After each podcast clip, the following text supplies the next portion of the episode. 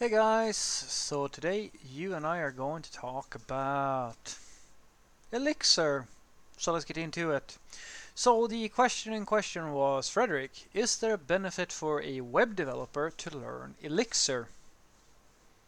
Well, uh, the way that I look at any type of learning is usually yes, everything is beneficial. If you're asking for job purposes, then mostly no. Uh, it's not that but it depends. Like i mean elixir isn't non-existent on the market but it is not a very adopted language if you look at the total uh, like if we just look at the global market. And i don't really see like elixir is my favorite language for one, well it's not my favorite language but it's my favorite language in a specific space for a very specific reason. And that is the solution that uh, well, it's you. It's based on Erlang. Uh, it's based on, and the, the you know, so you could argue that Erlang actually solved this problem a long time ago, but I mean, it's about Elixir. So what I like about Elixir, if we if we talk about its contribution, is that all right, it made Erlang more accessible. It has a because Erlang originally was developed here in. Uh, I'm not sure if it was here in Gothenburg or if it, because it's Ericsson, as far as I remember, who did it, and their one of their offices is here. So I'm not sure if it was here, but it somewhere in that company anywho.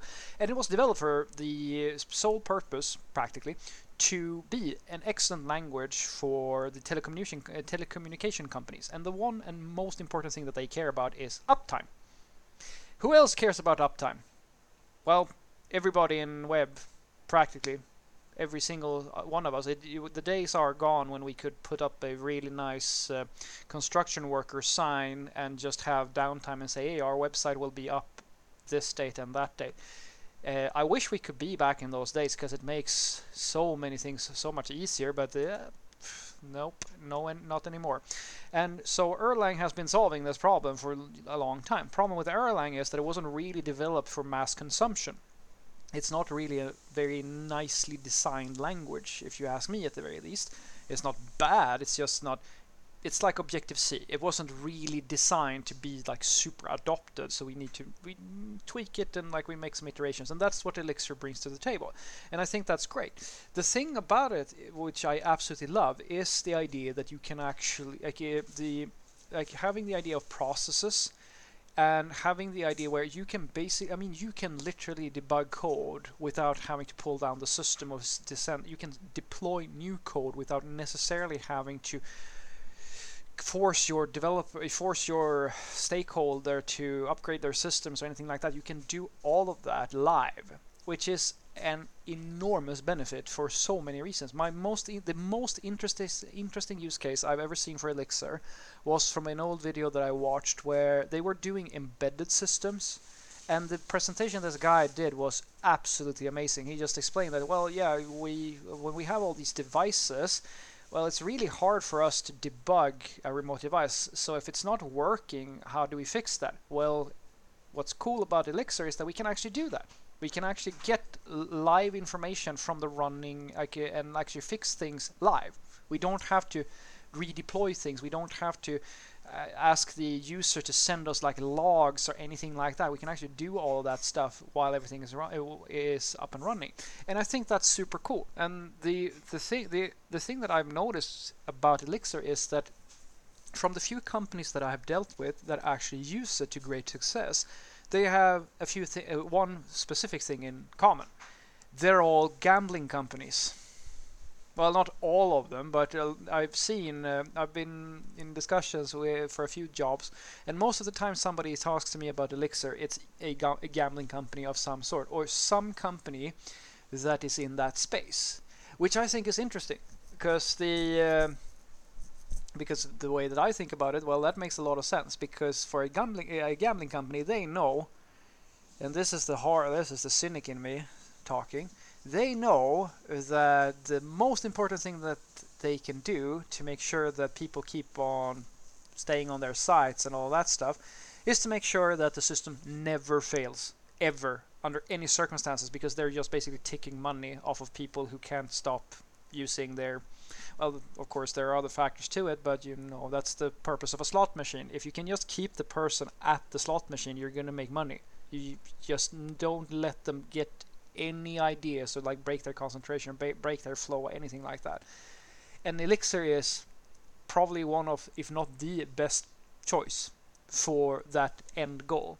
The thing, the thing though, I that is a little bit sad about Elixir, if you ask me at the very least, is that I feel like there is a very big focus uh, uh, you mean Jose Valim is behind it, and as you probably know, he's he he is a bit of a name in the Ruby community.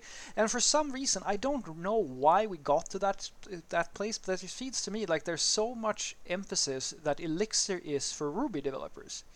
It's uh, there's a lot of noise in the Ruby community about Elixir as being this ch alternative choice to Ruby. It's the like the performance perspective and all this good stuff.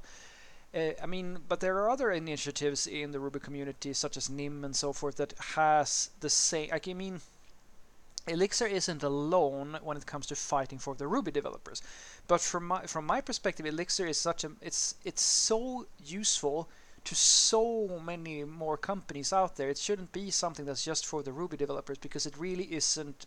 I think it's much much broader than that. But for some reason, I don't think that that the, the Elixir. I mean, if we look at the adoption rate, it hasn't broken through. It hasn't gotten to a point where it really is a common household name. I mean, Golang is seeing a lot more success. So, uh, and kind of my guess as to why that might be is because Elixir is in many ways like Haskell. There isn't a lot of overlap in Elixir. There isn't really, like, I mean, you can solve the problem of uptime in other ways, and people are solving that problem all, all the time.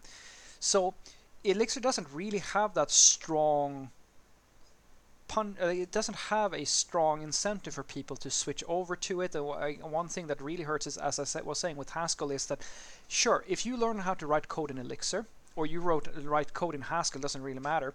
You will learn how to write a program but there is practically no overlap with any other language on the market, which causes a lot of problems when it comes to hiring new people and educating people because a lot of the, pe- the people that you're going to try to find, well, they're going to have to learn the Elixir way of doing everything and they're going to have to learn the, or Haskell or whatever it is that you're using, right?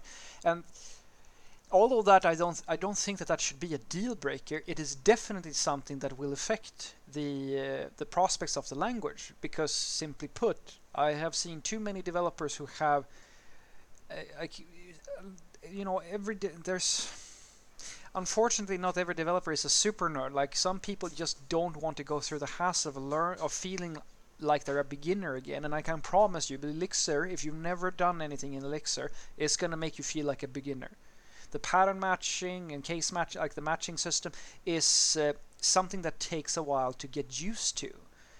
Uh, it's not for everybody. I'm going to be honest with you. I think it's great, but uh, I can understand that. You mean if you're a die-hard Java or C Sharp person or whatever, Elixir is going to feel very alien to you, and I think that that is hurting the languages uh, in many uh, in a lot of cases.